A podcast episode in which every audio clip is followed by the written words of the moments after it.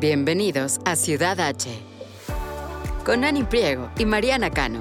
Somos dos mexicanas curiosas, emprendedoras y mamás viviendo en Estados Unidos, navegando entre dos culturas, dos idiomas y millones de temas más que queremos explorar con ustedes. Aquí hablamos con personalidades y expertos en arte, gastronomía, cultura, política, la aventura de ser mamás y los retos que vivimos día a día como latinas en otro país. Esto es Ciudad H.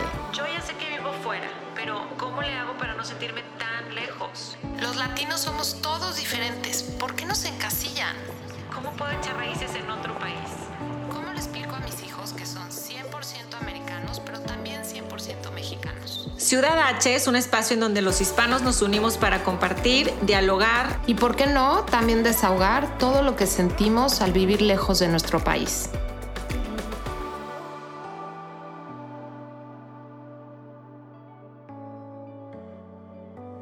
Hola, ¿cómo están? Bienvenidos al primer episodio de este 2024 de Ciudad H. Y como es el primero, yo creo que todavía se vale decir feliz principio de año. Como siempre, estoy aquí con mi querida co-host Ani Priego. Ani, ¿cómo arranca tu 2024? Estoy muy emocionada de grabar, ya extrañaba verte en una grabación. Digo, hemos tenido juntas y cosas, pero ya, ya extrañaba. Y, y armando esta entrevista con este tema tan padre, digo, esa no fue la pregunta, ¿verdad? Me preguntaste que cómo arranca el año, pero ya siento que ya, ya, ya arrancó hace rato. Este, pero muy bien, muy motivada, emocionada y, y bien. ¿Y tú? No, yo feliz. Y además que este tema que traemos hoy como que siempre está ligado muchas veces a los típicos, eh, ¿cómo se llaman? Eh, eh, ay, se me fue la palabra. Qué horror. Es más, los- Esa Ah, se me hace Los no demás los odio tanto que nunca que me los pongo, que hasta la año. palabra se me fue. No, cero, nunca, nunca, nunca los trabajo. Como que digo, ¿por qué en enero nada más? Ya sabes. Sí, Pero sí, el ejercicio yo creo que es el, el- uno de los más comunes que todo mundo se pone como propósito. Y bueno, hoy vamos a platicar con una picudaza del ejercicio. Yo tengo el gusto de conocerla ya hace muchísimo tiempo. Este, con ella escribí hace ya casi como 10 años, no puedo creerlo, uno de mis primeros artículos en mi blog en donde nos daba unos tips increíbles de cómo correr tu primer medio maratón. Y, y bueno, la verdad es que hoy queremos platicar con ella porque no solo queremos encontrar esa motivación, sino también aprender a cómo mantenerla y sobre todo qué tipo de ejercicio es el que debamos estar haciendo. Entonces, Ani, yo sé que tú juegas tenis, yo sé que haces ejercicios de fuerza, pero ¿cómo vas este año en, en ese tema? No puedo ponerte ahí on the spot, pero ya, Oye, dinos la neta. Eh, Todo el año, bueno, un- una parte del año pasado tuve ejerci- ejercicios, tuve dolores de espalda baja y quiropráctico y viendo qué onda y, y, y claro que lo que me faltaba después me di cuenta era fortalecer abdomen, pompi, este, pierna y se me ha estado quitando, me siento otra y entonces ya mejor en el tenis, ya el dolor eh, ya está prácticamente este, desaparecido pero yo no entendía, no entendía como, como por qué me dolía la espalda baja y se lo achacaba a mil cosas. Entonces, cuando caí en cuenta de que el ejercicio funcional me estaba ayudando mucho, aunque no es mi favorito, he sido muy, muy feliz y me ha ayudado pues en todo lo demás, o sea, en, en mi vida diaria, pero en, en mejorar en el tenis y demás. Y, y te lo juro que se siente bien padre sentirte fuerte. Ya lo platicaremos, pero nunca en mi vida yo me había sentido fuerte. Mi tipo de ejercicios no estaban enfocados en eso. Y ahorita que digo, ay, o sea, como que hay algo que, que te da este, desde adentro también eh, para aplicarlo en, en tu día a día, el sentirte fuerte. Y, y ahí voy, ahí voy, Mariana, como tratando de entender un poquito más yo, ¿verdad? O sea, hacia mí. Hay mucha información general, creo yo, de la cual podemos aprender, pero lo que me encanta de nuestra invitada de hoy, vamos a hablar de, en lo general y vamos a aprender mucho. Y, y creo que después también eh, aplicarlo en, en lo individual, ¿no? A ver, yo, con mi estilo de vida, con mi ejercicio, con lo que como. Y, y tengo entendido que, que nuestra invitada también da ese tipo de coaching, entonces, buenísimo. Yo creo que se empieza por, por conocernos, eh, saber que hay ahí este, información en general, pero luego aplicarla a nosotros mismos, ¿verdad? Sí, totalmente, total, totalmente. Por eso hoy eh, nuestra invitada nos va a ayudar a desmenuzar todo este tema que, que muchas veces causa tanta controversia o tantas dudas, que yo creo que es lo que, lo, lo que va a ser muy valioso de este episodio. Oye, y, y, y tú y yo, que, que nos llevamos nuestros años, también lo que, lo que tú veías era diferente a lo que yo veía cuando crecí, ¿no? Y vamos a ver esos temas este, vamos a presentar ya, ya mucha, este, mucha incertidumbre. sí, sí, sí, sí, sí.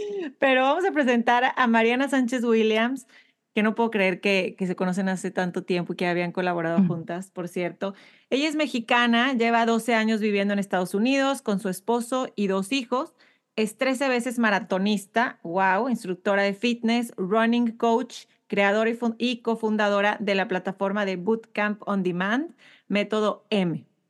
Bienvenida Mariana a Ciudad H Podcast. Ay, gracias. No, hombre, pues qué feliz. Gracias por esa introducción y gracias por invitarme. Yo siempre digo que este, a mí de lo que más me gusta hablar es del movimiento, de lo que más me gusta hablar es justamente un poco de lo que empezaron a mencionar ahorita, de cómo mejor, sino lo que estabas mencionando, a sentirnos más fuertes, a tener salud, este y yo llevo, pues, prácticamente más de la mitad de mi vida, más de 25 años dedicándome a todo lo que tiene que ver con el bienestar. Así que échenme sus preguntas, que estoy muy emocionada de estar aquí. Lo que no has visto en 25 años, lo que no has aprendido y que ha cambiado. Y... Las tendencias, los 80 Yo empecé dando aerobics, literal, aerobics, aerobics como los que veíamos en la tele, así en, en este ritmo vital. Bueno, ustedes son más chicas que yo, pero... pero no, ejercicio, claro. Era, era claro, poco impacto, ¿no? Y moverte. Muy Totalmente, aerobics, clases de step, pilates, spinning, todo ha evolucionado muchísimo eh, a lo largo de las décadas. Pero lo que no cambia eh, y que es impresionante porque todos estamos constantemente buscando el hilo negro y todos estamos todo el tiempo queriendo más ahora, ¿no? De unos años para acá con la globalización y las redes sociales y esta inmediatez en la que estamos viviendo con el WhatsApp y, y el teléfono y etcétera es como que quieres que ya, que todo sea rápido. Y yo lo que he visto a lo largo de los años es que no hay un hilo negro. Evidentemente a cada persona le funcionan cosas distintas, eso sin, sin duda, pero lo que es igual, el común denominador de si logras tener resultados y ver un cambio versus no y seguir volviendo a empezar y volver a empezar y etcétera, es la constancia.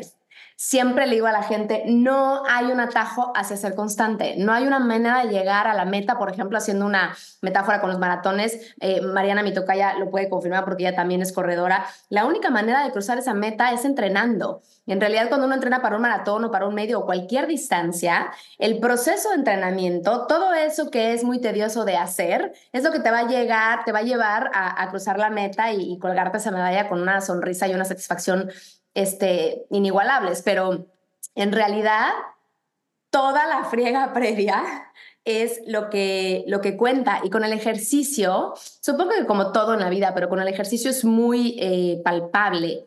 Eh, solamente siendo constante, solamente repitiendo, solamente regresando a ese lugar, solamente otra vez poniéndole play al video, solamente regresando al gimnasio, o sea, teniendo una disciplina y un estilo de vida, una rutina que incluya hacer ejercicio, es la única manera de en realidad poder sentir y ver y vivir los beneficios del ejercicio que son muchísimos. Siento que muchísimos más de los que ni siquiera nos podamos imaginar. O sea, lo que dijiste tú ahorita, Ari, que tienes un dolor de espalda y no lo, no lo casas nunca, con que lo que sucede es que te hace falta tener fortaleza en la espalda baja y en el abdomen.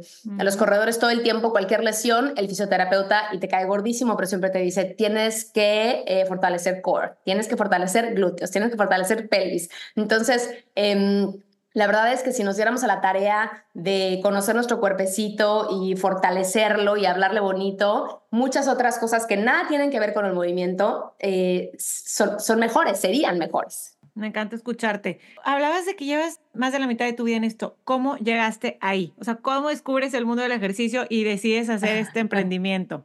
Pues mira, es una historia padre porque yo eh, originalmente yo estudié actuación, o sea, yo estuve en el CEA de ah. Televisa y estuve ahí haciéndole eh, todo el rollo de la de la actuación, me eché tres años de carrera ahí, hice lo que me digas, hice, fui extra, hice teatro, hice algunas novelas, estuve haciendo varias cosas, estuve en Plaza Sésamo, estuve mucho tiempo picando piedra y haciendo un millón de castings ahí.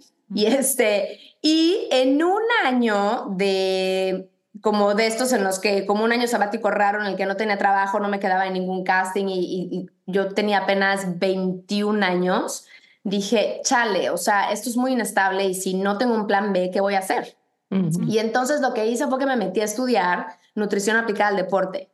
Entonces yo empecé en realidad por la nutrición. Empecé a estudiar nutrición aplicada al deporte, me fascinó, me apasioné, además de lo que estaba estudiando, me leía todos los artículos relacionados con todo lo que tuviera que ver con, con ese tema y, este, y por una amiga mía que me jaló a la clase de aeróbics a la que ella iba, este, me dijo, vente, vamos con las gringas ahí en, en el Pedregal en México y empezamos a ir a los aeróbics y me encantó, me rayó, me encantó el ambiente, me cayeron perfecto las maestras, entonces empecé a ir tres veces a la semana, luego cinco, luego iba seis. Entonces ya estaba estudiando nutrición y estaba haciendo ejercicio. Y fue como pura casualidad, porque después de varios meses de estar yendo diario, un día eran dos maestras. Un día una de ellas no pudo llegar, tuvo una emergencia, y entonces había dos clases sucediendo al mismo tiempo y me dice, la maestra que estaba ahí me dijo, oye, te lo pido por favor, hazme el paro. Ivonne no va a llegar. Me dijo, güey, improvisa de una clase de step, yo tengo que dar bici. Y yo, ¿cómo que improvisa de una clase de step? No, ya, además, de, además de step, o sea, me acuerdo perfecto, esa clase era de, o sea, concentración absoluta porque ponías el pie mal y era trancazo. Exacto, exacto, sube, baja, patada, rodilla, así. No, no, no. Entonces, fue de esas cosas de veras del universo, porque yo, pues sí, era una alumna, este, ya sabes, recurrente, super nerd, primera fila, siempre he sido así, annoying, y, este, y entonces dije, va, y este, yo di la clase y la verdad es que a partir de ese día el resto es historia, la clase estuvo increíble, todas las alumnas se conocían este, y me quedé ahí, me, me empecé a certificar en todo lo que había en aquel entonces y, este, y me quedé ahí dando clases pasé de ser alumna a ser instructora y estuve ahí dando clases muchísimos años hasta que este, me vine para acá. Y entonces combinaba las dos cosas, daba, daba em, consultas de nutrición y hacía las clases de ejercicio. Y después estuve trabajando, eh, una cosa me llevó a la otra y estuve trabajando en editorial en Runners World México, concretamente durante 10 años. Empecé ahí escribiendo sobre nutrición y deporte Estuve escribiendo también en el periódico Reforma sobre lo mismo, sobre nutrición y deporte. Em, tuve chance durante mi tiempo ahí en Editorial Televisa de aparecer en la portada de Runner's World dos veces, entonces uh, soñaba, me sentía soñada.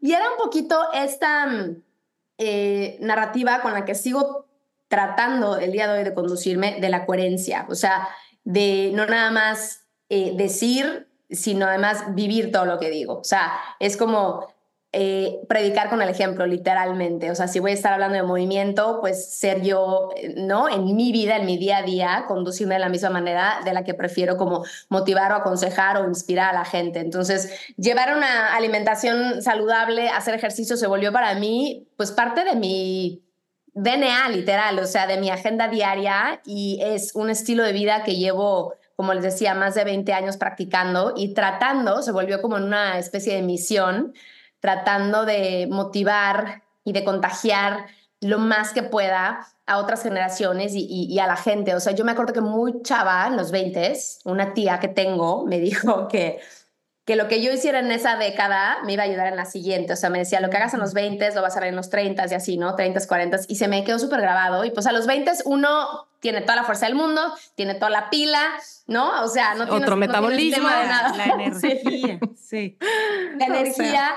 Y la verdad es que yo tengo ya 48 años y este, te puedo decir que esa frase me retumba en la cabeza porque yo ahorita estoy más fuerte que nunca, estoy corriendo maratones, estoy dando clases, em, duermo bien, este, y, y, hoy me doy cuenta que ha sido como la suma de todas las cosas que vengo haciendo tantos años, o sea, lo que vengo arrastrando estas tres décadas pasadas, o por lo menos dos décadas y cachito pasadas, este, lo veo con muchas amigas mías que están entrando ya en perimenopausia o en menopausia, o yo misma que creo que estoy como justo ahí en medio, em, en todo, en mi estado de ánimo, en mi energía. Eh, y me acuerdo que mi ginecólogo me lo dijo muy pronto cuando fui con una preocupación por, menopausia porque tengo historias terroríficas alrededor. Y me dijo, lo que me dijo fue, me dijo, suelta, suelta todo lo que no es tuyo. Yo conozco tu estilo de vida, tengo más de 20 años de conocerte. Me dijo, a al 100% de las mujeres les da menopausia, de eso nadie se va a salvar, pero depende obviamente de tu estilo de vida, tu alimentación, tu actividad y cómo la manejes, cómo te vaya, ¿no? Entonces sí siento esa responsabilidad de decirle a la gente, híjole, inténtalo por aquí, o sea, muévete, haz ejercicio. Y cuando surgió Método M, que ahorita hablamos de eso porque fue en plena pandemia, pero ha sido justamente ese vehículo para motivar a la gente que a través del movimiento pueden encontrar este camino de bienestar que te ayuda no nada más a perder kilos, o sea, el peso que estamos cargando todos no, no son kilos, es un peso emocional tremendo. Entonces, el ejercicio nos ayuda con la ansiedad, Muchísimo con, con, con, todos los temas de preocupación, de estrés, y cuando la gente poco a poco va descubriendo eso, logra integrar el ejercicio como una parte de su estilo de vida, que eventualmente viene la cosa padrísima de, híjole, ya perdí no sé cuántos kilos, me queda mejor mi ropa, me siento mejor, pero siempre hablo de eso, o sea, es más la sensación y el feeling y aprender a honrar a tu cuerpo, no por cómo se ve, sino por todo lo que es capaz de hacer por ti y tener como una nueva gratitud por este cuerpecito y ojalá empecemos desde los 20 a pensar en eso. Yo se lo digo a mis hijos todo el tiempo. Tengo un hijo de 17 y una niña de 14 y los dos son atletas. Y siempre les hablo de eso, o sea, la gratitud de esas piernas fuertes que te llevan y te traen, ¿no? O este, de este corazón que resiste. y es, come sano para que rindas mejor. O sea, no hablarles de dietas o de, de, de, formas de cuerpo ni de cómo te ves, sino decirle cómo te quieres sentir, cómo te quieres sentir y que la gente se dé cuenta que todo lo que comes y sobre todo el ejercicio que haces influyen muchísimo en tu estado de ánimo. Y siento que no lo son de esas cosas que no las ves hasta que no las empiezas a hacer y regreso al punto inicial, siendo constante, porque pues tres días de gimnasio no te van a servir de nada, ¿no?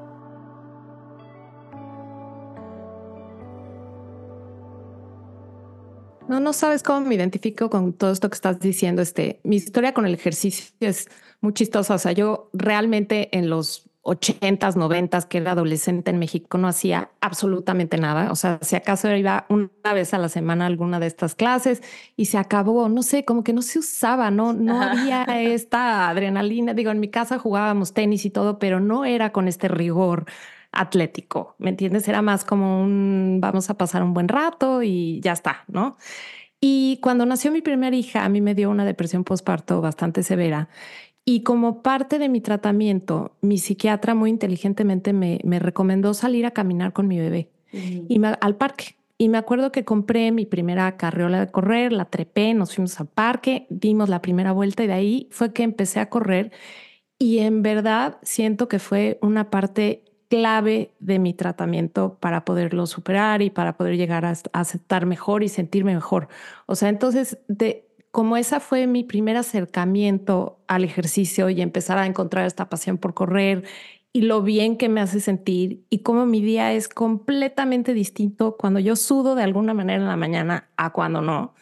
Esto es lo que te, lo que me ha hecho como encontrar en el ejercicio, pues le tengo como mucho cariño, porque de alguna manera siento que me, que me ayuda a, no ser un monstruo en mi casa en la tarde. Claro, y como que siempre está ahí para ti, ¿sabes? Eso es importante también. O sea, siempre está ahí para ti y lo que acabas de decir es como yo cuando me lesioné el año pasado, nunca me había lesionado y por primera vez tuve que estar fuera ocho semanas con bota y todo. O sea, sí le escribí una carta al running de querido running, te quiero agradecer porque... Te extraño, amigo. exacto. O sea, es sentir como gratitud y como tú dices, tienes cariño porque es una parte, lo que acabas de decir es bien importante. O sea, yo soy una mamá más paciente, soy una esposa más buen pedo, más buena onda, soy, o sea, como que la verdad es que sí, en mi casa ya todo el mundo lo sabe, o sea, y es como el chiste de, hay dos cosas, que si ya tomé café y si ya salí a correr. Ah, Son las dos. es el mismo nivel de adicción.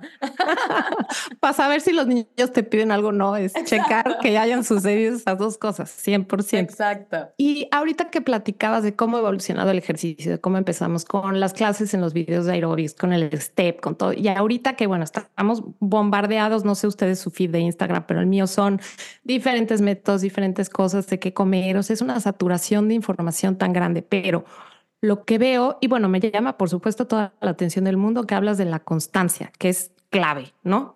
Entonces, a mí esto de salir a correr que me hace tan, tan feliz, ¿no?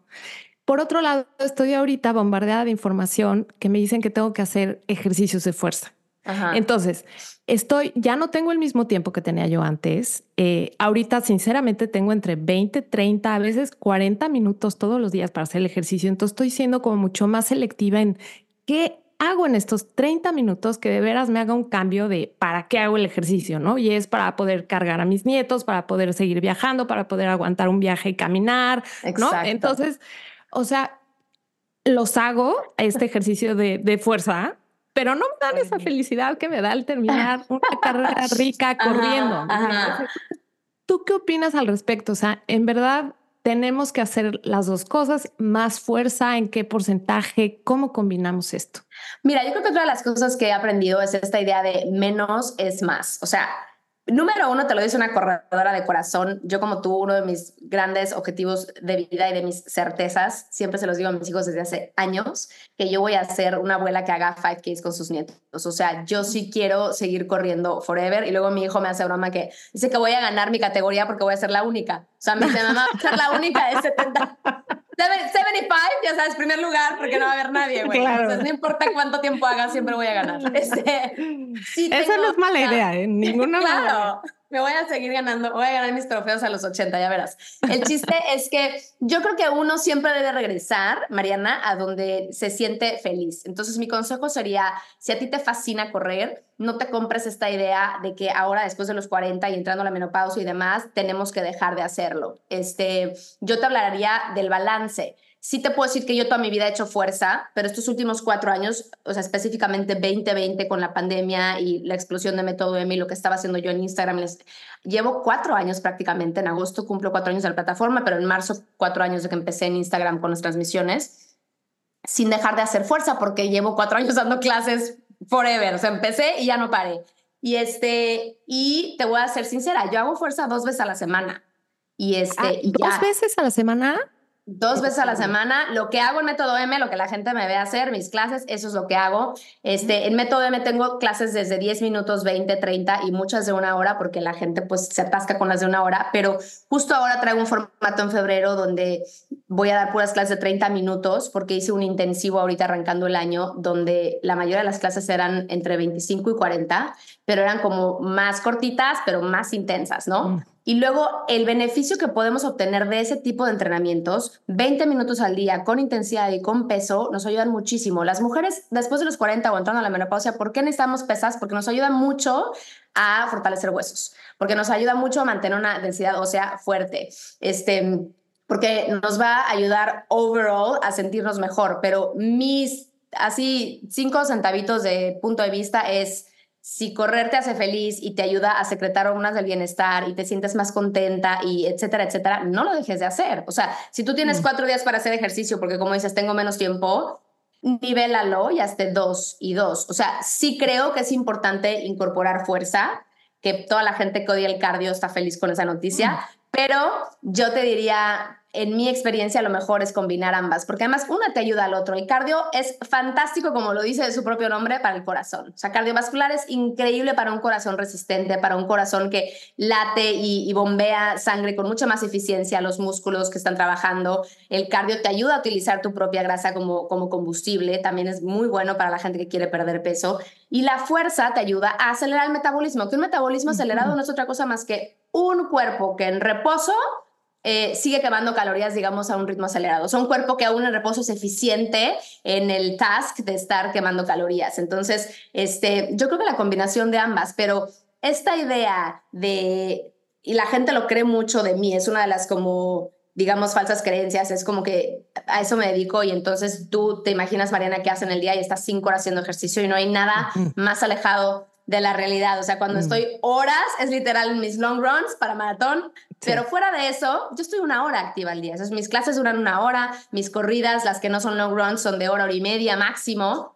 Pero nada más, lo que sí te puedo decir es que estoy activa seis veces a la semana. Yo descanso full, uno, 100% y a veces dos, pero entre cinco y seis veces a la semana desde hace muchísimos años, muchísimos años. No quiere decir que yo esté aconsejando que la gente lo haga igual. Yo creo que mínimo cuatro veces a la semana mantenerte activo es fantástico. Y los días que no estés activo, digo, párate del escritorio, sal a caminar, este, ¿sabes? O sea, no mantener una vida tan sedentaria y mantenerte en movimiento, subir las escaleras, bajarnos al elevador, esas cosas que parecen como muy trilladas, pero son ciertas y cómo ayudan. Sí.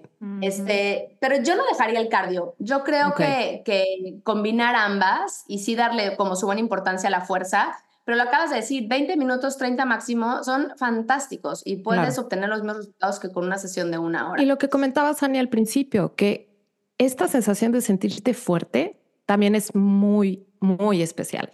O sea, porque al final sí lo he estado combinando y, sí lo he incorporado. Ya me compré mis pesas y lo hago aquí en mi casa y sigo mis videos. Que de hecho, el método M en la pandemia, cuando se conectaban todos los días en el Instagram Live, era como, gracias Dios, estoy conectada con alguien más que no son los de aquí de mi casa. O sea, la pandemia sí, fue una salvada cañona.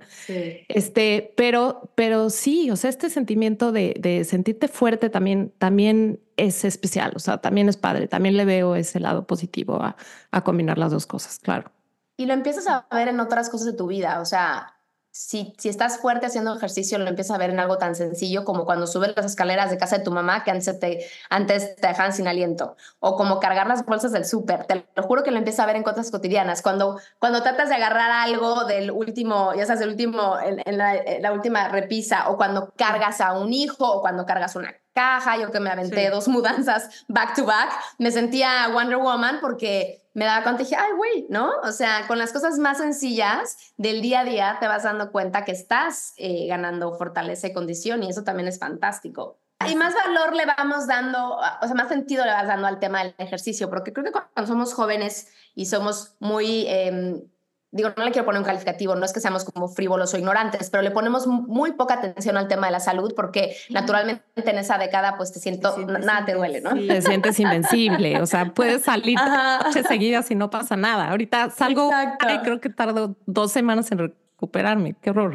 claro, pero entonces cuando empiezas a, a ganar esta madurez con el tiempo y con los años, te vas dando cuenta del magnífico valor que tiene mantenerte activo por lo que decíamos, porque si la calidad de tu sueño es mejor, tu estado de alerta durante el día es mejor, ¿no? Tu energía en la casa con tus hijos es mejor. Este, te das cuenta cuando empiezas a ver que se empieza a desconchinflar la gente de tu generación con problemas de obesidad o con problemas coronarios o con problemas de presión alta o con problemas, o inclusive como yo decía, eh, tengo gente muy cercana que adoro que ha, ha, tenido unas menopausias del terror con todos los síntomas habidos y por haber. Este, empiezas a darle un valor distinto al tema del movimiento porque entiendes que el movimiento va ligado con una buena salud. Y cuando yo empiezas a ver, ¿no? La generación de nuestros papás, que no, la verdad es que yo tengo papás sedentarios este, y tías sedentarias y abuela sedentaria, em, y empiezas a ver la, la comparación de cómo nosotros mantenernos activos y haciendo ejercicio y dándole prioridad, no nada más a la salud física, sino todo este tema del mindfulness y los que empezamos a meditar. Y creo que hay ahora mucha información, efectivamente, pero también mucha conciencia que nos ayuda a ir integrando, ¿no? De manera como más holística a nuestra vida, ese tipo de, de cositas que nos hacen sentirnos bien y conforme más viejos nos vamos haciendo, más le vamos dando esa importancia. Y yo creo que al final el objetivo es morirte lo más, o sea, morir vieja lo más joven posible, ¿me explico? O sea, lo que decías tú, Mariana, poder viajar sin tener que llegar en silla de ruedas al avión, este, poder cargar a tus nietos, poder tener largas caminatas, este, la verdad es que al final ese es el objetivo. O sea, si estamos pensando que estamos a la mitad de la vida, imagínate que nos, faltan otros cuarenta y tantos, madres, vivirlos eh, con una salud eh, precaria, ¿no? Y para eso la alimentación y el ejercicio son fundamentales.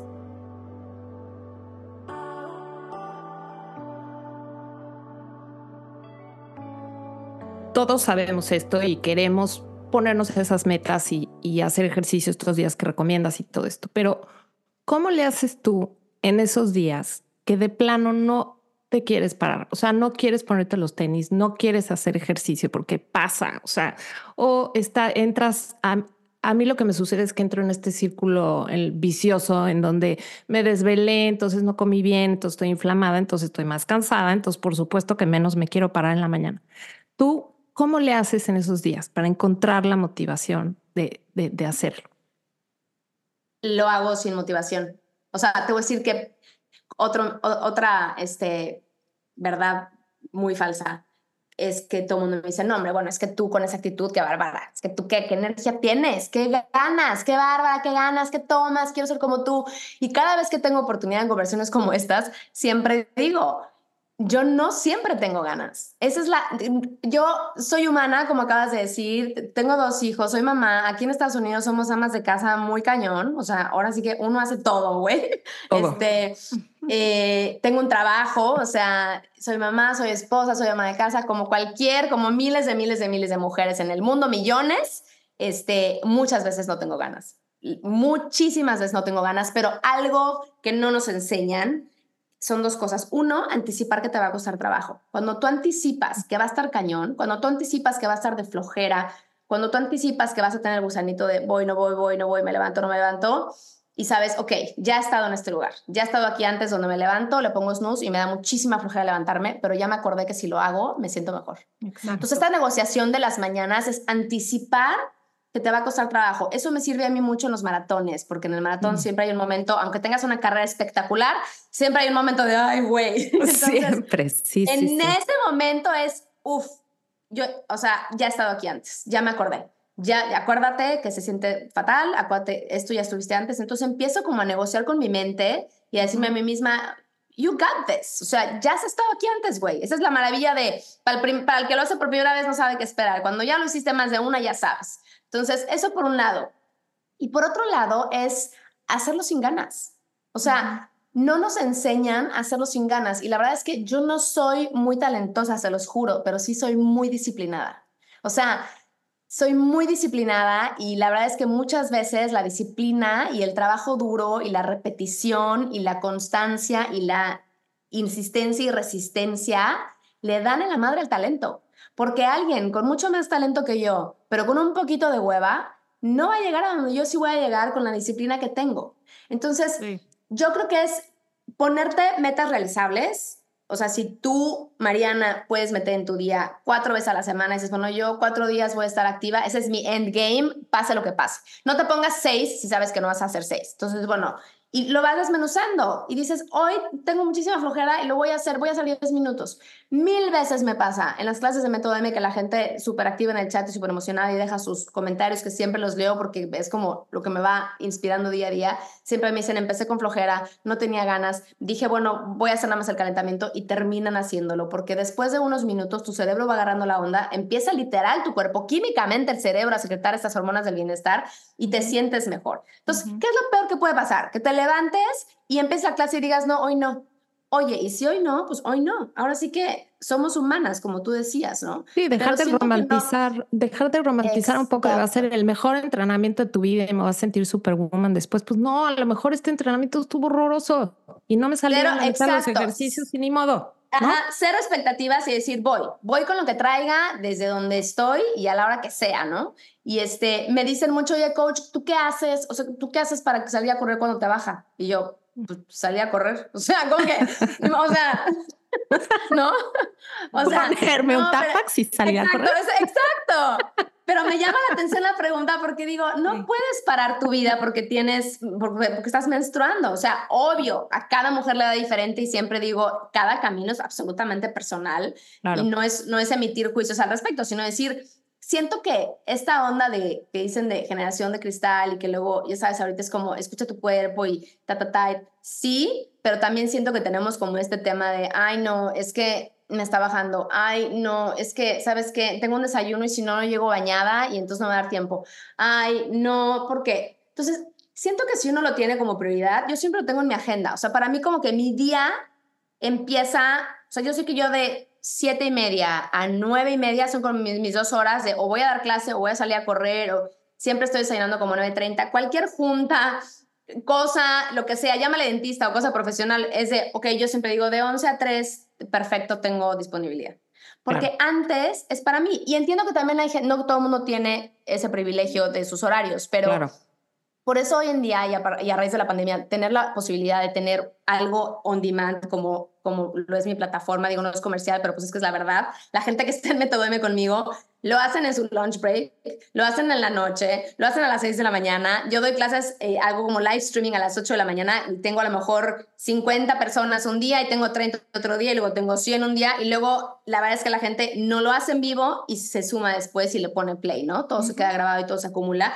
Pero creo que algo de los grandes aprendizajes que nos dejó la pandemia es justo que no tienes que tener el membership del gimnasio, no tienes que salir de tu casa, es que tienes que hacerte el tiempo de decir, ok, ahorita de 7 a, a 8 es mi tiempo de hacer mi ejercicio. Eso cambió mi estructura por completo, ¿eh? porque la realidad es que manejar a la clase en lo que llegabas, saludabas, ¿no? El convivio, luego la clase, luego de regreso, la verdad es que sí era mucho tiempo, o sea, era invertirle un chorro de tiempo. Y ahorita es bajas como estás, play, ejercicio, regadera, ¿no? O sea, y eso la verdad es que sí lo ha hecho muchísimo más, más eh, accesible a todo el mundo, ¿no? Exacto. Sí, yo le diría a la gente cero expectativas. Eso qué importante es. O sea, tener como un objetivo claro y decir, ok, yo quiero em, correr mi primer 5K o quiero perder peso o quiero, tengo gente que ha dejado de tomar sus medicamentos de presión alta o de diabetes o así, ¿no? Quiero mejorar mi salud. Ok, entonces, este, cuáles son tus horarios, qué tiempo tienes, qué puedes hacer, qué equipo tienes en la casa. La verdad es que yo en Método M, mi fuerte es justo funcional con nada, entonces la mayoría de las clases son sin equipo y tengo muchas con equipo también. Y creo que hoy en día todo el mundo tiene al menos unas mancuernas en su casa y si no lo solucionas con dos garrafones de agua. Pero este, creo que es decir, aquí estoy. Siempre le digo a la gente, solamente decir presente. El famoso keep showing up es decir presente.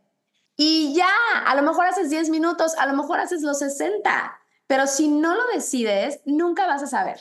O sea, mi hijo es futbolista y es delantero y siempre le digo, tira, tira, tira, mm. tira. Vas a fallar todas, una va a entrar.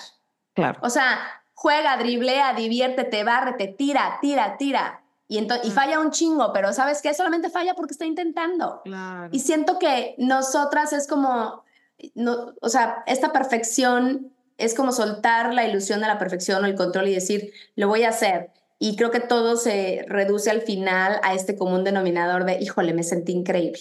O sea, está tan ligado con la salud mental, está tan ligado con las emociones. Tengo gente que llora en las clases, se carcajea en las clases, lo he visto en los retiros que hemos hecho.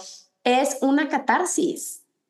O sea, el workout es lo de menos. Lo que uno quiere es sea, lo que quieres es sudar y sanar. Y siento que todos estamos buscando, buscando como ese lugar donde nos sentamos fuertes y seguros y, vistos y, este, y para cada quien eso se ve diferente, pero yo insisto en que el movimiento puede ser uno de estos pilares, o sea, para cada quien se ve diferente, ¿no? Para que algunos es meditación, lectura, terapia, y yo siempre digo, movimiento, mételo ahí, o sea, puedes hacer un poquito de todas. Como tú dices, Mariana, que compartiste que tuviste depresión postparto y que tú, este, psiquiatra te dijo, muévete, porque es que a todo el mundo lo mandan a hacer ejercicio.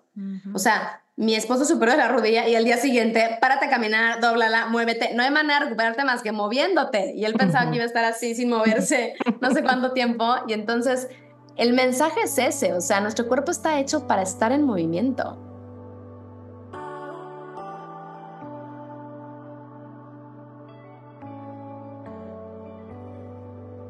Quisiera saber entre los coachings que haces, Mariana, ¿cuál es el principal motivador para las personas para hacer ejercicio? Y lo otro es basado en algo, hemos hablado hoy mucho de constancia, que me encanta porque es clave, es básico para todo en la vida, pero para esto y para mantenerte, porque luego te cuesta demasiado regresar. O sea, ya me fui dos semanas de vacaciones y ay, güey, o, o sea, ¿qué dices? ¿Por qué me hago esto? Me duele, o no me puedo mover en tres días, me duele todo el cuerpo. ¿Qué crees que es lo que nos impide ser constantes o de verdad incluirlo como parte de, nuestra, de nuestro estilo de vida? Entonces, son dos preguntas. O sea, ¿por qué llega la gente a hacer ejercicio hoy contigo y, te busca o, quiere estar en el método M? ¿Y por qué no? ¿Por qué se salen y de repente ya crees que, que lo dejan? Contestando a tu primera pregunta, sigue siendo al día de hoy mucho la motivación de las personas bajar de peso. Eh, casi siempre la pregunta inicial es, ¿me sobran tantos kilos? Este, o quiero estar super fit, eh, quiero tener cuadritos. Casi siempre tiene que estar ligado todavía a esta parte estética, de cómo me quiero ver o de cuántos kilos tengo que perder. Y mm, lo siguiente es, me quiero sentir mejor, ¿no? Y lo que he visto desde chavitas de 20 hasta las que ya están, tengo muchísimas mujeres en método de, más de 50 porque se identifican mucho con Alessandra, mi hermana, que es mi socia y también está conmigo en la plataforma. Oigan, pausa. Les contamos que Alessandra, su hermana, es la de sentidos opuestos. Somos súper fans. Este, me encanta que se juntaron ahora para el 90s Tour. Ya la vi, ahora que se juntaron. Ya sé, van a estar aquí el 15 de febrero, por cierto. Ah, miren. Pero bueno. Que están en Houston, los vayan a ver. Ya, perdón, paréntesis cultural. ¿En, paréntesis cultural. ¿En Houston? Van a estar en, ajá, en Sugarland el 15 de febrero. ¿En serio? Qué padre. Comercial, 90s Pop Tour. Sí. 90s Pop Tour. No sabes la diversión, Ani. No sabes el concierto, lo divertido. Sí, sí, sí. Bueno, pues Ale, Ale y yo empezamos esto juntas en la pandemia y bueno, Ale justamente ha estado ya rockeando todos los escenarios de México y Estados Unidos, ha estado mucho más ocupada y ya no ha podido estar conmigo como antes, siempre estábamos juntas en las transmisiones, pero de todas maneras ella está full en método de metida y los retiros los hacemos juntas y está en todo lo que puede. Este, acabamos de hacer un intensivo que lo grabamos juntas y ella está en todas las clases. Muchas mujeres de 40 y altos y 50, su motivación es sentirme bien. Sentirme bien, estoy menopáusica, me quiero sentir bien, me quiero sentir bien. Siento que, que las mujeres tenemos como esta etapa rarísima de la que todavía no se habla y da un poquito de pena y demás, que es la menopausia, que yo lo que he estado descubriendo es que es nada más, es otra etapa, como fue la pubertad y cuando te baja por primera vez, como es el embarazo y el postparto que está cañón y nadie te habla mucho de eso. Y siento que la menopausia es otra etapa que tenemos que transitar. O sea, es como solamente tenemos que pasarla. Y una de las mejores maneras, insisto, de poder transitar esta etapa, entre todas las otras cosas que puedes hacer y obviamente dependiendo el, el tratamiento que cada quien elija y demás, y si vas a hacer eh, reemplazo de hormonas y etcétera, es el movimiento. Entonces, mm. la motivación casi siempre, si son chavas 40 para abajo, es me quiero, quiero bajar de peso o quiero, me voy a casar o eh, más estético. Y de 40 para arriba es mucho más ligado a la salud mental, a las emociones y el común denominador, al menos el método B, porque tratamos de hacer mucho énfasis en la parte de la salud mental, muchísimo énfasis en la parte eh, de hablarnos bonito, de honrar al cuerpo, de agradecerle todo el tiempo. Eh, siento que la gente se queda y regresa a Método M porque se sienten identificadas con Ali y conmigo en un sentido que somos humanas este, haciendo ejercicio.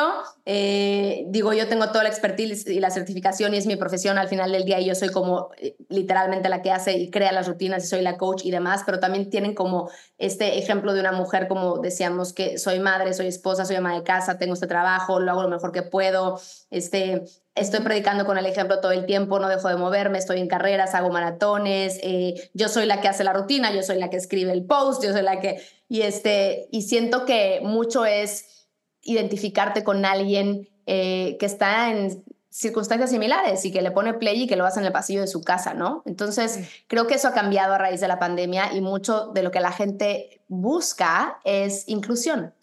Mucho de lo que la gente busca es comunidad, que es una palabra que cada vez escuchamos más pero la comunidad de Método M es fantástica, son muchísimas, tengo miles de suscriptores y mujeres que se han conocido a través de las redes y en algunos Zooms que hemos hecho y ellas mismas se conectan y lo hacen por Zoom juntas y este y hemos hecho retos, hemos hecho martes de metamorfosis, hemos ido conociendo las historias de las demás y al final es este sentido de acompañamiento de saber que hay alguien más que igual que tú está haciéndolo cuando puede, a la hora que sea, que la que antes hacía un push-up ya hace cuatro, que la que le sobraban 10 kilos ya nada más le sobran cinco, que la que se divorció pasó por una crisis espantosa pero ya está del otro lado y método me le ha ayudado. La gente deja comentarios diciendo método de mi mejor medicina Digo, hablo de Método M porque es mi plataforma y es lo que yo conozco, pero en general lo que voy es que siento que el sentido de comunidad en cualquier programa que tú te inscribas es muy importante porque lo que la gente quiere es ser vista. O sea, el gimnasio, fíjate qué chistoso, por, aunque son estos espacios grandes, suelen ser espacios de muchísima em, soledad, en el sentido que, como decía Mariana, tú vas, haces tu cosa, te, te, metes a las máquinas o te metes a la clase y sales y regresas, ¿no?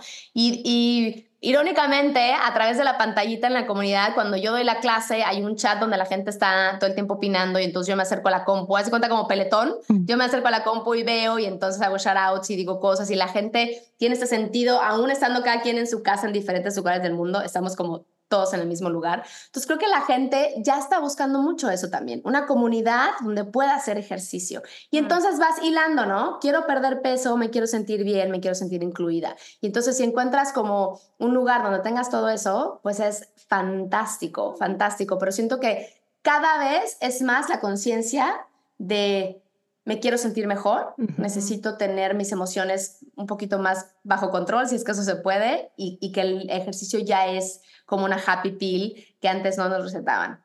Es que es, sí, totalmente. Es que es esta combinación, yo creo, entre que estás en este lugar seguro que es tu casa al final y estás tú sola de alguna manera, pero al mismo tiempo eres parte de una comunidad, que es lo que extrañamos de no sentirnos completamente aislados, ¿no?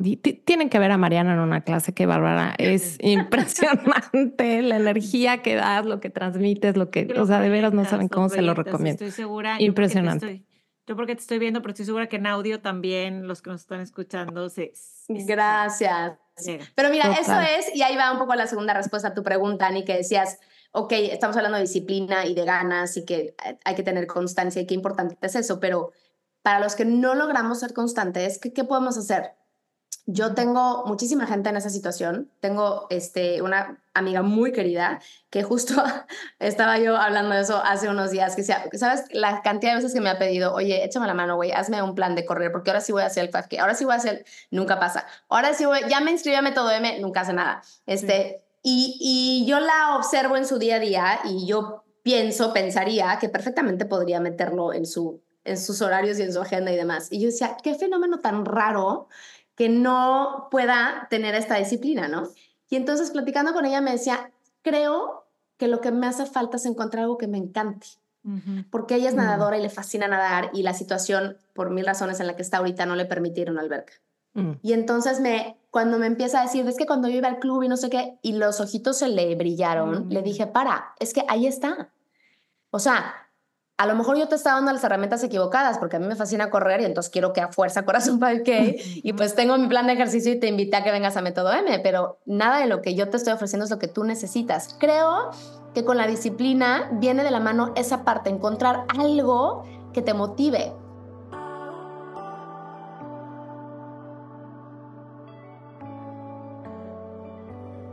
También sentirte inspirado por alguien, creo que es muy importante o tener como nuestros gurús o nuestros héroes de que no manches, yo quiero ser ella, pero nada más quiero ser ella por cómo se ve, sino justo tener esta figura de alguien que te gusta cómo hable, que te gusta cómo se conduce, que puedas como un poquito esperar sus redes y digas, ah, esta mujer es coherente, este, me late lo que dice. Yo le meto mucho a mis clases, siempre le meto pizarrones, escribo em, en pizarrones diferentes frases en cada clase y, y termino la clase con algo como con esta idea de llévate un workout delicioso, pero además llévate un poquito más. O sea, como, mm. y eso lo hago desde, empecé en mi casa con un pizarrón mini mini para mis hijos, según yo, cursimente, para que cuando aprendieron a leer, siempre leyeran algo positivo, ¿no? Y este, entonces creo que por un lado es encontrar qué te gusta. Y si tú me dices, es que yo soy, era una basquetbolista increíble, ya no lo he vuelto a hacer desde que eh, tenía 18, 20 años. ¿Qué pasa?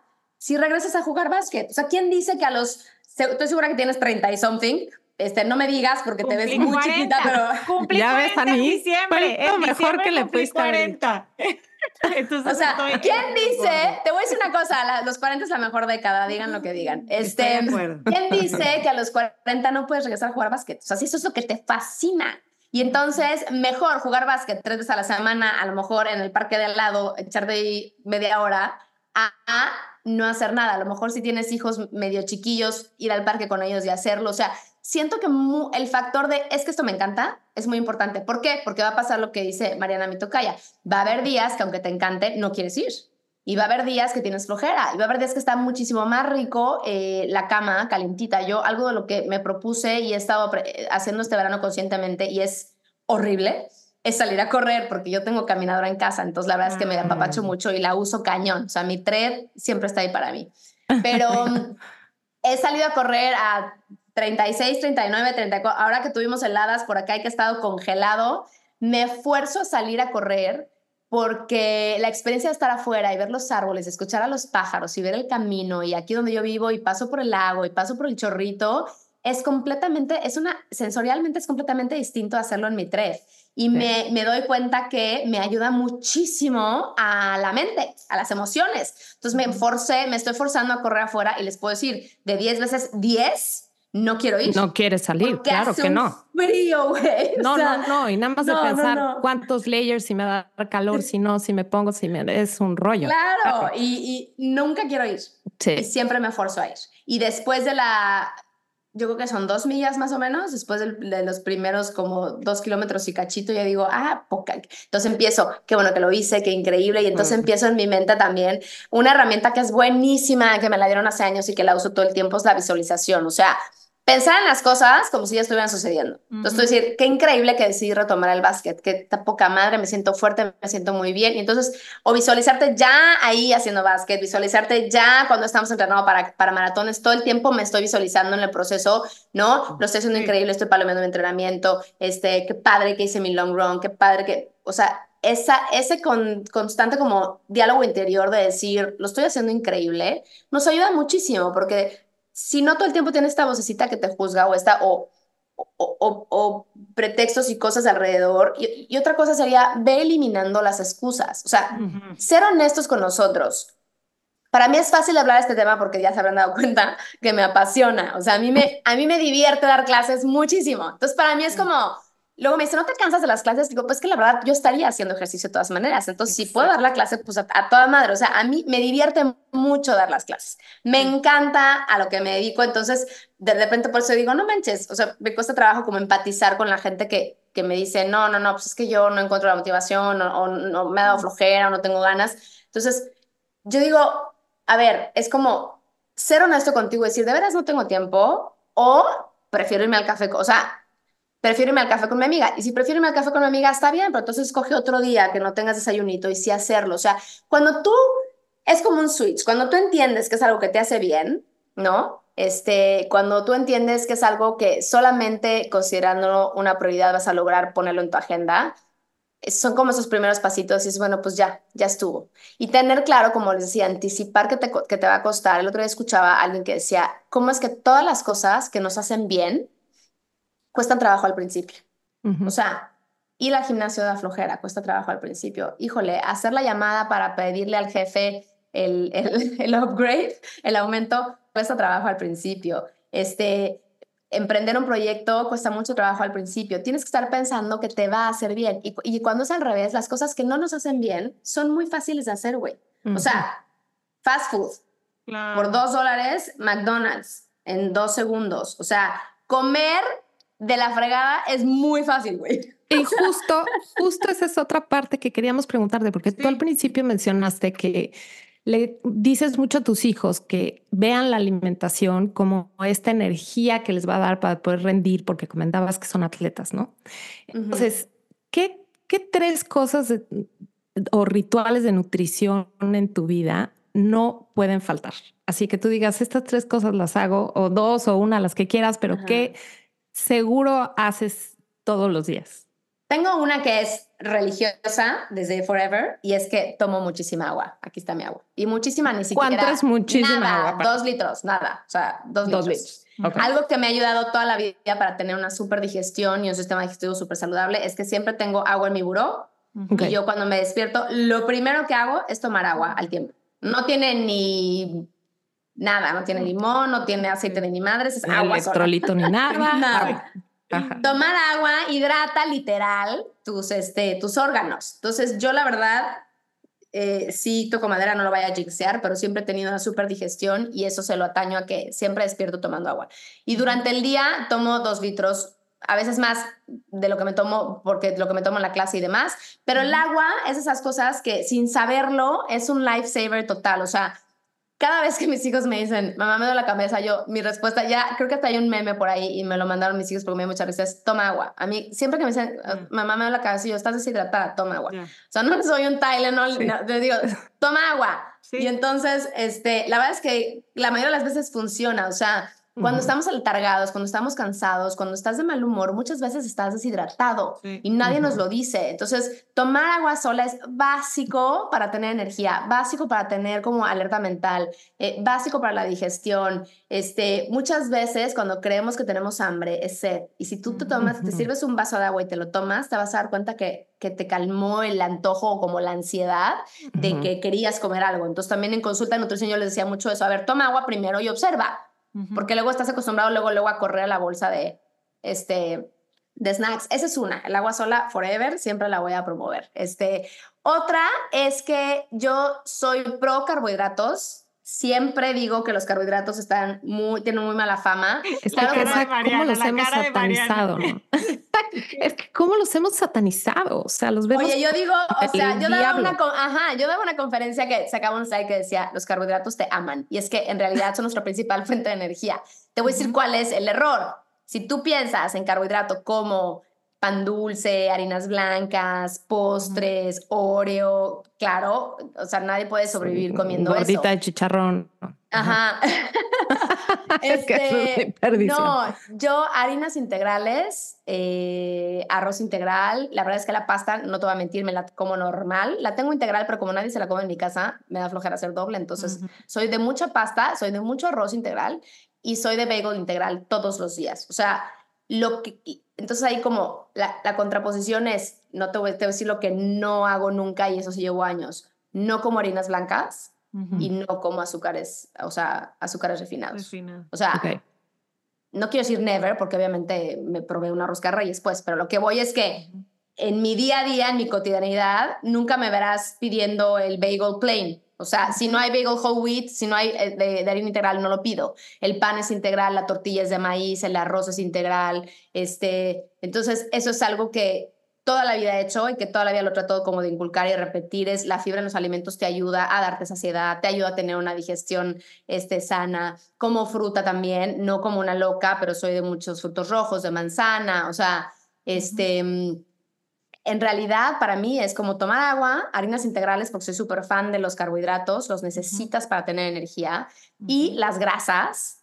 Siempre me verás en mi coche, en mi bolsa, en mi cajón, siempre tengo nueces de la India, almendras. Este, ah, bueno, peanut butter y almond butter son. Butter, Yo también las amo. El almond butter es un descubrimiento nuevo para mí. Generalmente, de unos años para no acá. Pasa un día. Me sabe a... Yo desayuno todos los días eso. Un pan Pero no es broma. La gente que me conoce sabe que yo llevo, hasta pena me va a decirlo. Pero ¿qué será, güey? 15 años desayunando lo mismo. Fácil. No. Bagel integral. Sí, porque era desde antes de venirme para acá. Le cambié Bagel integral. Algo, ajá. O sea, antes era puro peanut butter. Ahora es almond butter una mitad y peanut butter la otra, o puro almond butter. Este, y le pongo frutos rojos encima o manzana en rodajas encima. Todos los días de mi vida, o sea, a menos que salga al restaurante es lo más delicioso. Y me da una saciedad impresionante porque me da saciedad de 4 o 5 horas, te lo juro. Este, por la grasa de, de, las almendras, por la grasa del cacahuate, que es grasa buena, que ese era mi siguiente punto. O sea, perderle el miedo a las grasas. El aguacate eh, da muchísima saciedad, es buenísimo. Este, todas las oleaginosas, o sea, todas las nueces, semillas, semillas de calabaza, yo a todo le pongo semillas. Este, la verdad es que son muy pocos ingredientes los que uso porque yo soy de hacerme un bowl. O sea, al arroz le aviento aguacate, lentejas, frijoles, semillas, así unos pedacitos de, este, no sé, le pongo una cucharada de hummus, o sea, me hago como mi, este, bowl muy sencillo. ¿Ustedes ya comieron? Sí, oye, no, yo tampoco, ya me está dando hambre. Estamos en la mera de la comida. Y la verdad es que la nutrición es esos temas que, híjole, me piden muchísimo nutrición en la plataforma y tengo toda una serie de, de, de este, mm, recetas padrísimas y sí como tipo video, tipo clase, muy padre, pero no doy consultas, ni doy dietas, ni tengo un menú base, que, ¿no? Como guía. Pero le digo, es que la historia de cada quien es tan diferente. Y yo a lo mejor te digo que yo desayuno todos los días y tú, si no haces el nivel de ejercicio que yo hago y no tienes el nivel de actividad que yo hago, pues a lo mejor el bagel no te va a caer increíble como me cae a mí, ¿no? Claro trato nunca de hablar, o sea, como de recomendar qué hacer, porque tengo como mucha conciencia. Yo no tengo ninguna alergia alimentaria, por ejemplo. Y ahorita todo mundo eh, tiene intolerancia al gluten, ¿no? O a la lactosa, o bueno. Entonces, como que siento que es un poquito irresponsable o peligroso decir que sí, que no, porque la gente luego, este, no, pues Mariana dijo, o yo estoy haciendo lo mismo que tú y no me funciona. Siempre les digo, cada quien es un camino súper personal. Lo que sí. como decía al principio, que no hay hilo negro con el movimiento, siento que no hay hilo negro con la nutrición. Honestamente, creo que ya sabemos qué tenemos que hacer. Ya sabemos que el tamaño de las porciones es importante. Ya sabemos que las harinas blancas y los azúcares refinados no nos hacen bien, son adictivos, sobre todo el azúcar. Ya sabemos que tomar agua en lugar de refresco es mejor, ¿no? Este, la verdad es que yo no soy vegana, pero prácticamente no como carne roja. Em, mm pero tampoco lo satanizo, o sea, como que lo que le funciona a cada quien. Entonces, para mí es harinas integrales es un must forever, este, y dejar las blancas y los azúcares refinados, tomar agua sin parar, y este, y comer grasa en todas las comidas, porque eso te da muchísima saciedad en lugar de estar como comiendo, ¿no? O picando todo el tiempo o queriendo comer más, como con esta ansiedad como barril sin fondo. Siento que las grasas eh, digo, además las grasas te ayudan literal a que la digestión sea más lenta y a que tengas saciedad este, antes. Entonces, pues serían esas tres.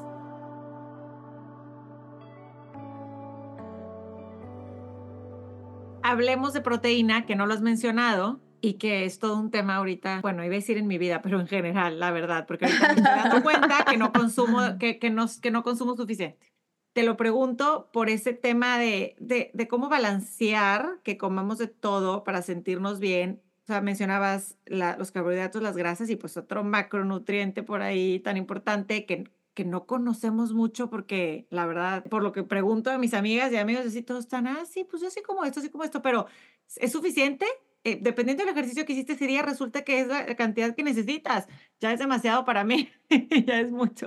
Pero como que... es que mira, siento que, o sea, uno de los principales errores es pensar proteína a fuerza carne, o a fuerza huevo, o a fuerza, es proteína vaca, ¿no? O pollo, o... Yo de una manera como muy natural y orgánica, no sé ni por qué, cada vez como menos proteína de origen animal, pero creo que lo que es importante es, es saber que no tienes que comerte el steak para tener suficientes gramos de proteína en tu dieta. O sea, la proteína sí es muy importante, tal cual como lo dijiste, como nutrióloga lo dijiste, macronutrimiento es de los más importantes. Lo acabo de este, es, es este, son como los bloques, como si fueran, digamos, los, los este, ladrillos de la casa. O sea, la proteína es muy importante también para la hipertrofia muscular, o sea, para tener masa muscular es importante Em, consumir proteína. Lo que es un poco el mito es que tiene que ser como muchísimos gramos o que a fuerza tenga que ser proteína de origen animal. Si tú, por ejemplo, una combinación explosiva maravillosa que también eh, te da unos gramos de proteína es arroz con frijoles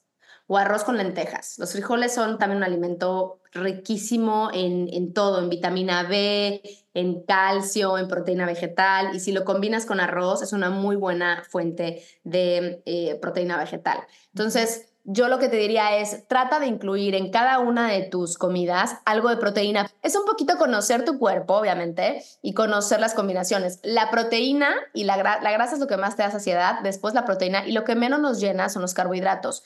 Por eso es bien importante comerte el carbohidrato acompañado. Si tú te comes un pan solito, aunque sea integral como los que a mí me fascinan y que tienen más fibra que el pan blanco, si tú te comes el pan solito, el pan se va inmediatamente sin filtro, así como te lo comes, se va a tu sangre y entonces te provoca estos picos de insulina, que es básicamente lo que queremos evitar. Si tú a ese mismo pan le embarras crema de almendra, o a ese mismo pan le embarras aguacate, o a ese mismo pan le pones un huevo o un queso, a la hora que tú te lo comes, imagínate que es como una licuadora y entonces se va licuando en tu aparato digestivo poco a poco y esos azúcares van saliendo como pueden uno a uno, lentito, como si fuera una red, como una coladera por la que tienen que pasar, y entonces tus niveles de glucosa se mantienen estables. Dicen por ahí que el secreto de la vida de, para perder peso y para mantenerte en un peso saludable es justamente que evitar los picos insulínicos. Los picos y Eso tiene todo que ver, no nada más con los alimentos que elijas, pero con la combinación de los alimentos. O sea, un pan integral maravilloso te puede hacer el mismo daño entre comidas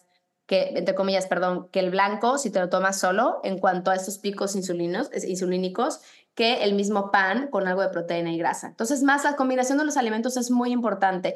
Y sí, incluir proteína es muy importante para tener saciedad, pero te reitero que mi desayuno, que les mencioné que es bacon con crema de almendra y frutos rojos, ahí tengo carbohidrato, tanto en la fruta como en el bagel, obviamente, tengo grasa y tengo proteína vegetal. Entonces, esa bomba a mí me mantiene satisfecha de las 9 que, que desayuné a casi las 2 de la tarde que me siento a comer o a veces me como entre comidas eh, unas nueces o, o, semillas o algo, que también es proteína vegetal y también es grasa, y entonces siempre está como mi saciedad, digamos, controlada.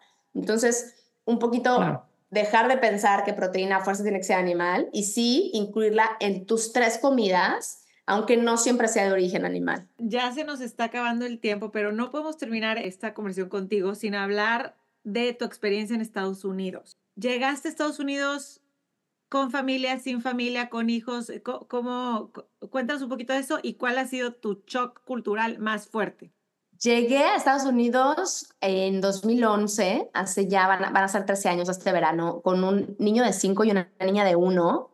Fue un cambio buscadísimo, queríamos salirnos de la Ciudad de México, o sea que era como una buena noticia, era algo padre que nos estaba pasando. En su momento, por la edad de mis hijos, yo creo que el shock más cañón, que me acuerdo que desde que vine a ver la casa y estábamos con el tema de comprarla y no, y no sé qué, y nuestro realtor es un colombiano fantástico, él y su esposa queridísimos, yo a la hora pues de hacer preguntas, ¿no? De no tenía ni idea cómo era eso de vivir en Estados Unidos y entonces le pregunto yo a ella, eh, que, cómo es el tema de la ayuda, ¿no? Porque pues en, en, México y en Latinoamérica, en la realidad es que en general estamos muy acostumbrados a tener ayuda en casa.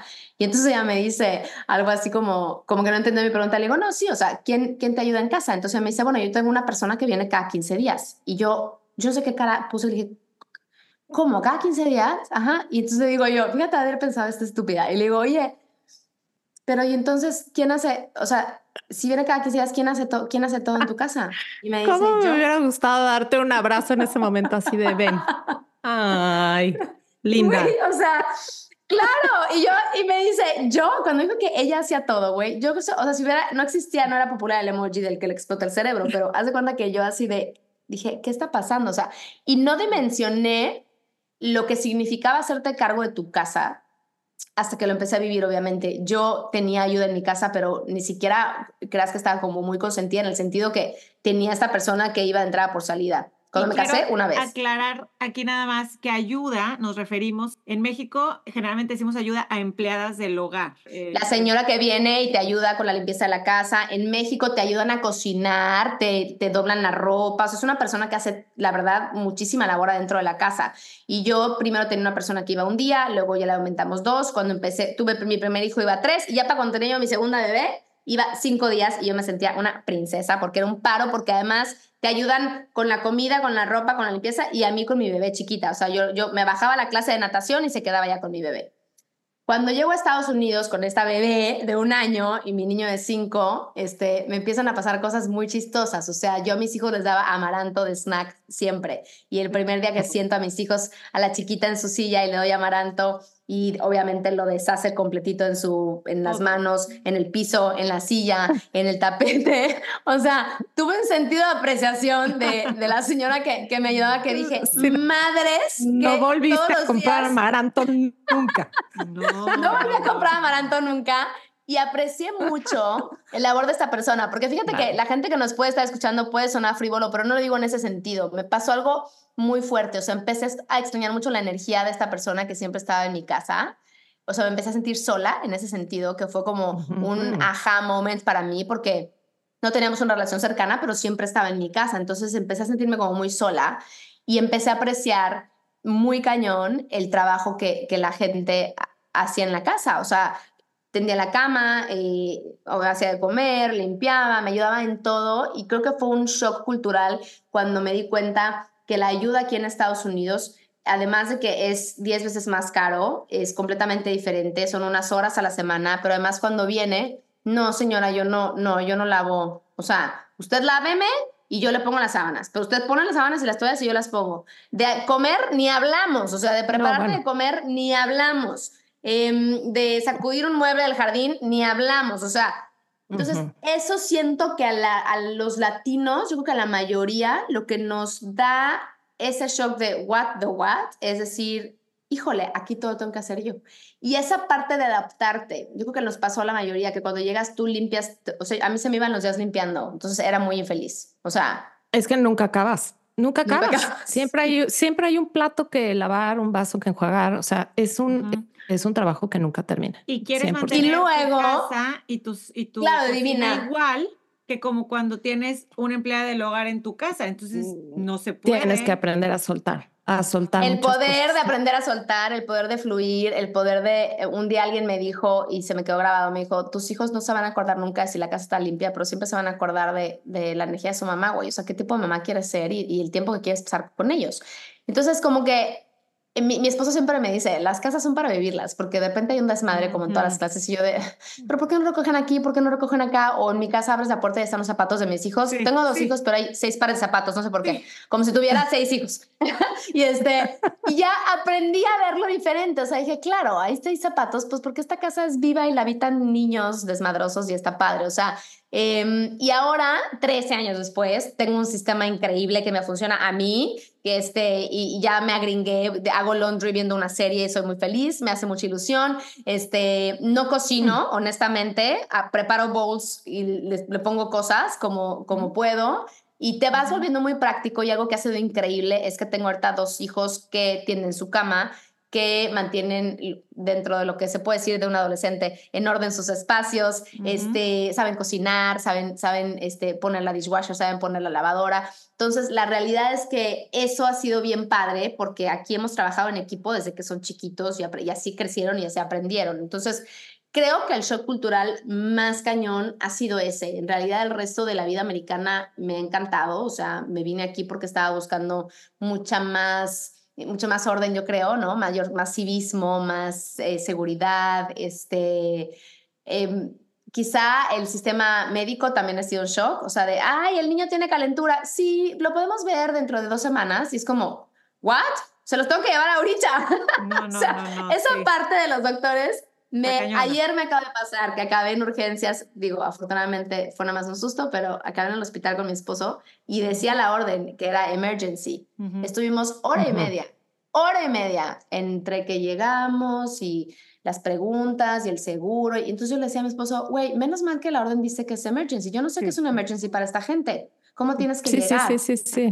Claro. Me pasó yo con mi hija también una vez vomitando en el IAR, vomitando y era bebé. Vomitaba y vomitaba, güey, y pues y yo de casi, casi, casi está muriendo la vida. Y nadie me hacía caso, güey. Entonces, esa parte que en México tú le hablas a tu doctor, además le hablas al ginecólogo y él te dice, te contesta, te habla por tu nombre y te, ajá, tal cual. Y te dice que es muchísimo más personal. Aquí hablas y dices, oye, quiero llevar a mi hijo porque estoy segura que tiene una infección en el oído, tiene no sé qué, te preguntan los síntomas, entonces dicen, ajá, no, doctor, ah, no, no lo puede ver, y te juro que es un lunes, no lo puede ver hasta el próximo martes. Y dices, ¿Cómo? Entonces, ¿Qué hago todo el fin de semana con este? Ajá, siempre termino viendo a la enfermera o yendo a una clínica de estas de emergency clinics aquí, que hay una cerquita. O sea, nunca voy al pediatra que me toca porque nunca lo puedo ver. Totalmente. o sea, esa parte de en México te sientes muy apapachado, aquí no existe. Siempre, el doctor siempre siento que tiene prisa. O sea, y como que hay, hay 30 filtros. ¿Crees que ya viste al doctor? Y no, no, era la enfermera ya se va la enfermera y crees que ahora sí es la doctora y no, es la que te toma la presión. Güey, o sea, esa parte o sea, es un shock cultural muy cañón. Sí.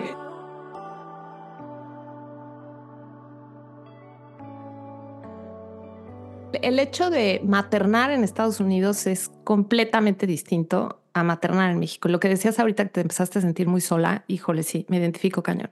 O sea, en México tienes, pues sí, toda tu tribu ahí que te ayuda, te, alguien te, te dice, te, y bueno, al final aquí en Estados Unidos acabas encontrando esa tribu, acabas teniendo amigas que se vuelven tu familia, porque así es como vivimos aquí, pero cuesta trabajo al principio, definitivamente totalmente, encontrarte. Totalmente. O sea, es, es complicado, sí. pero la parte bien bonita de, de, de, eso, de llegar con niños chiquitos, es que también yo les digo a mis hijos, yo nunca pasé tanto tiempo con mis papás como el tiempo que mis hijos han pasado con nosotros. O sea, también tiene una parte divina de, eh, pues, un tiempo de calidad que no, que no tienes en México, porque en México pues dejamos a los niños, ¿no? Con una persona en casa que los cuida, o está tu mamá, está la abuela, está la prima, está la hermana, está e, ese, esa red de apoyo que es magnífica. Si tratas de verle como el silver lining a no tener a tu familia cerca, es que tus hijos siempre están contigo. Es agotador, pero también es maravilloso. O sea, ¿no? Como que yo siento, ahora que ya están más grandes y que ya me pelan menos y demás, digamos que los minutos que me regalan, este, siento que tenemos un lazo bien bonito. Y digo, bueno, eso es porque pues, es niños los traje pegados, este, todo el tiempo. Totalmente. Oye, y ya para terminar, sabemos que estuviste una temporada en Los Ángeles. Este, Los Ángeles yo lo veo como si fuera otro país. ¿No? O sea, como otro continente, ni pareciera Estados Unidos. Yo de México emigré a The Woodlands, estuve aquí ocho años y luego por temas de trabajo de mi esposo nos fuimos a Los Ángeles y nos íbamos ya forever, for good, vendí casa, me fui para vivir allá. Llegué en 2019 a Los Ángeles. Lo que te quería yo preguntar era, ¿qué diferencias ves o qué shocks son los más importantes entre Texas y Los Ángeles? Si es completamente, yo nada más lo conozco de turista, pero sí es otra onda, ¿verdad? Completamente diferente. Fue esas cosas que no tienen nada que ver. Ir de visita es lo máximo. Yo llevo años yendo de visita porque una de mis hermanas vive ahí y de chiquita iba de vacaciones. O sea, yo para mí ir a Los Ángeles dije, magnífica idea, qué increíble. Este, no, Texas con California tienen nada que ver. Eh, en California son absolutamente liberales, que es completamente distinto aquí, que es una parte que me gustó. O sea, en California sí ves a las parejas homosexuales, este, toda la gente es como mucho más hippie. Siento que es como un viaje a los setentas un poco, que acá en Texas, pues para nada, ¿no? Acá, este, al revés, hay como muchísimo juicio y muchísima, pues siento que la gente es muy rígida aquí. Este, pero llegar a Los Ángeles fue como, tuve un momento, nunca se me va a olvidar, ya me había mudado, ya estaba en mi casa ya y tuve un momento así en Ventura Boulevard que, que me tuve que parar como atrás de un camión, así cuenta tipo pecero, o sea, como camión de Ciudad de México y de repente dije, madres, regresé a la Ciudad de México. O sea, tuve como un aha moment que, de esas cosas que cuando una vez que ya las sabes, no las puedes no saber, ya sabes, de once you know, you cannot know it, pero ya no puedes hacer nada porque ya te mudaste. Y fue de, el tráfico de Los Ángeles, viviendo ahí, es algo que yo no he experimentado en ningún lugar, ni en Ciudad de México, ni en Houston, que sé que hay tráfico, ni, o sea, el shock fue muy grande porque The Woodlands se vive completamente diferente y es un extremo. O sea, The Woodlands es un suburbio muy tranquilo, muy, muy, muy verde, muy seguro. O sea, vas, vas, tú vas en el camino junto con el venado, los niños, mis hijos se fueron en bici a la escuela, hasta la fecha es un lugar muy, muy tranquilo, entonces la verdad es que no se compara con una ciudad grande. Los Ángeles tiene todo lo que puedes amar de un lugar y tiene todo lo que puedes odiar de un lugar. O sea, es una ciudad riquísima en el sentido de los hikes de fin de semana son maravillosos porque tiene montañas, tiene mar, em, este, y al mismo tiempo es este lugar donde todo el mundo tiene prisa, está lleno de basura, el problema de los homeless está incontrolable. Eh, en mi experiencia, la energía de la sociedad allá es muy pesada, o sea, no, eh, los niños de la de mis hijos que tenían en ese entonces 10 y 13 era como de, ¿a qué se dedica tu papá? Por ejemplo, ¿no? Ese tipo de preguntas te hacen los chavitos en sexto y séptimo de primaria. Este, tú vas al súper y todo el mundo es Brad Pitt, ya no sabes si es Goldie Hawn o te encontraste a Julia Roberts, porque todo el mundo trae lente, pelazo, eh, minifalda, güey, tacón de aguja en, Trader Joe's. O sea, es un. y viniendo de Texas, que somos una facha, vivimos en flip-flops en Texas. este, claro. O sea, eso de veras es de risa, pero sí fue de, mamá, es famosa. Pensábamos que todo el mundo era famoso porque realmente todo el mundo parece famoso. El vibe es así, es un vibe. Siento que sí hay. Em, tuve esta sensación de como que siempre en Los Ángeles, como que siempre tienes que, o sea, trying to keep up, trying to keep up, trying to keep up. Hay como esta, es como una competencia. O sea, me dio cosas increíbles, increíbles, porque ahí yo daba clases en el parque, por eso empecé eh, con una comunidad bien padre, latina, justamente en Estados Unidos, ahí en LA, de la gente que llevaba al parque a, tomar las clases, se quedaba con nosotros, les fascinaba, armamos, hicimos una comunidad bien grande y por eso empezó la transmisión en Instagram cuando llegó el lockdown para la gente del parque y bueno, luego explotó y eran miles de personas en cada transmisión y de ahí surge Método de mí. O sea, para mí LA es esta combinación de un momento increíble en mi vida porque estaba cerquitita de mi hermana, pegadas juntas, o sea, no vivíamos cerca, pero en pandemia hacía yo 25 minutos a su casa. Cuando empezó el tráfico otra vez, yo hacía, podía ser más de una hora, es impresionante. Pero Ale y yo ah, estábamos pegadas, creamos juntas Método M, lo hacíamos en el pasillo de mi casa, movíamos, era como quitapón, como Lego, o sea, movía yo mi mesa y en el pasillo hacíamos las clases. Este, entonces fue esa etapa en la que por un lado fue increíble para mí, profesionalmente fue muy padre, y al mismo tiempo no estábamos adaptados, ni mi esposo, ni mis hijos, ni yo. Mis hijos, sobre todo mi hijo mayor, la estaba pasando fatal.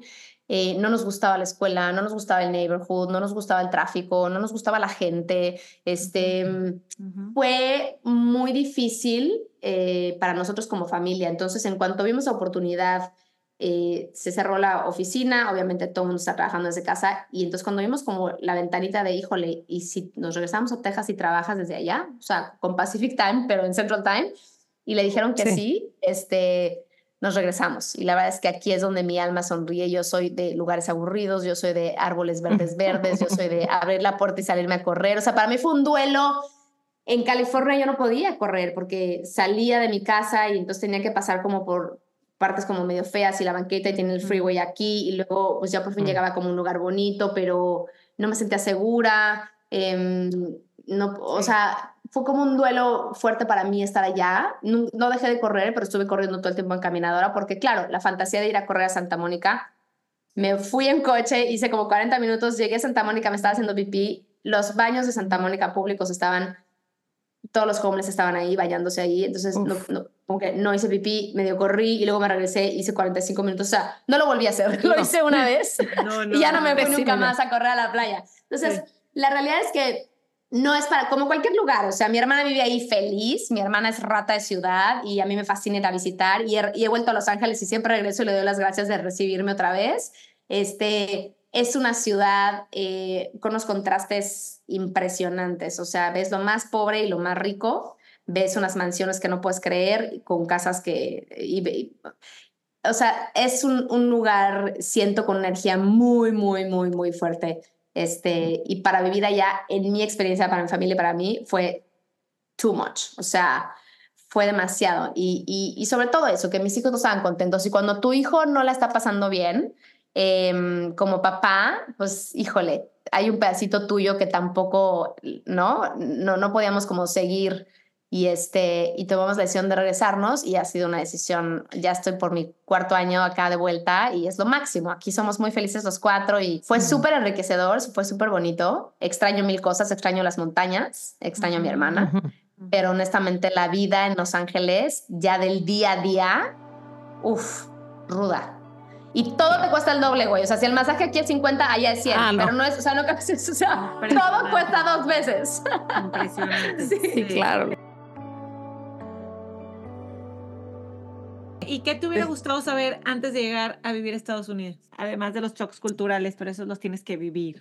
Ay, sí, eso los tienes que vivir. Este, algo que me hubiera gustado saber de Estados Unidos, me hubiera gustado saber que este es el país de hágalo usted mismo. O sea, me hubiera gustado saber, y no, no nada más con el tema que hablábamos de la limpieza, o sea, como que siento que cualquier cosa, o sea, es una independencia bien padre, pero también me costó trabajo adaptarme de, o sea, recicla la basura, saca la basura, mete la basura, eh, oye, este, pues pone el clavo, cuelga el cuadro, eh, como mil cosas las hemos resuelto nosotros solos y ha sido padrísimo, este, podar el pasto, por ejemplo, ¿no? o sea, este, ha sido bien padre, pero yo no sabía que uno venía aquí a hacer todo. o sea, o luego, o en la escuela, ¿no? En la escuela, oye, las horas de voluntariado ya es broma, o sea, yo lo hice muchísimo con mis hijos de chiquito y como que fui aprendiendo, dije como que yo me siento comprometida, ahora ya lo hago menos, pero, o sea, en la escuela también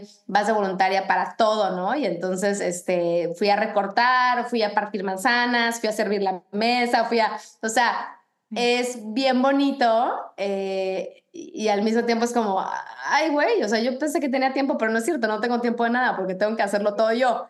Pero Exacto.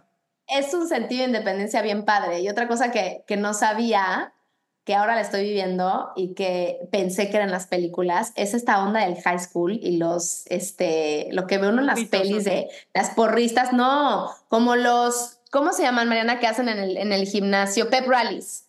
Los pep rallies, ah, lo que, o sea, lo que ves en la tele de, de que hacen show las porristas y las niñas vuelan en el aire y abren las piernas y las cachan los niños y, y, este, y está atascado el gimnasio y está la banda y el güey del prom dice no sé qué y la queen, o sea, esa parte parecíamos... es como de película.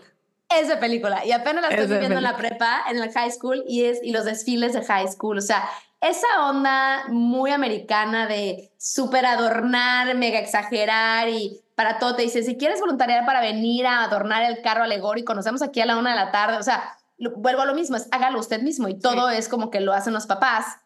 Este, esa parte del high school que ahora estoy viviendo ha sido una sorpresa increíble y yo no sabía que era así, creciendo en México y habiendo estudiado en la Ciudad de México, este, los partidos de fútbol, soccer de mi hijo, que ahorita estamos en pleno season, es increíble. Cada partido es un show, o sea, y los presentan con el micrófono y va la banda, o sea, esa parte me, me hubiera encantado saberla y ahora que la estoy viviendo me la estoy disfrutando muchísimo. Oye, Mariana, pues muchísimas gracias por tu tiempo. No sabes cómo te agradecemos que nos hayas dado tanta información, tanta inspiración y motivación para, yo creo que lo dijiste algo que me encantó, que fue sudar para sanar, que yo creo que eso es básico.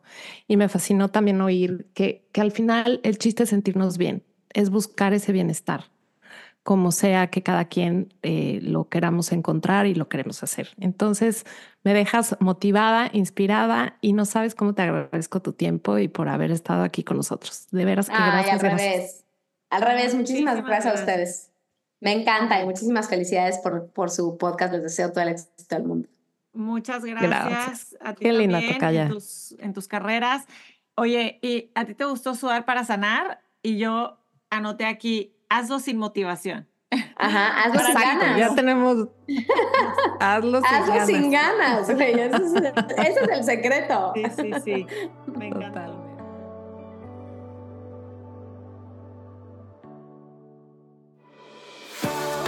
Acuérdense de seguirnos en Instagram, estamos como arroba Ciudad Podcast. A Ani la pueden seguir como Ana-Bit. Yo también estoy en Instagram como yo Mariana Blog. Y si están en Spotify o en cualquier otra plataforma, acuérdense de darnos follow o apretar la campanita para que les notifique cada vez que haya un episodio nuevo. Este podcast llega a más gente gracias a ustedes, así que si les gusta lo que escucharon aquí, compártanlo, suscríbanse y déjenos un review en donde sea que estén escuchándonos.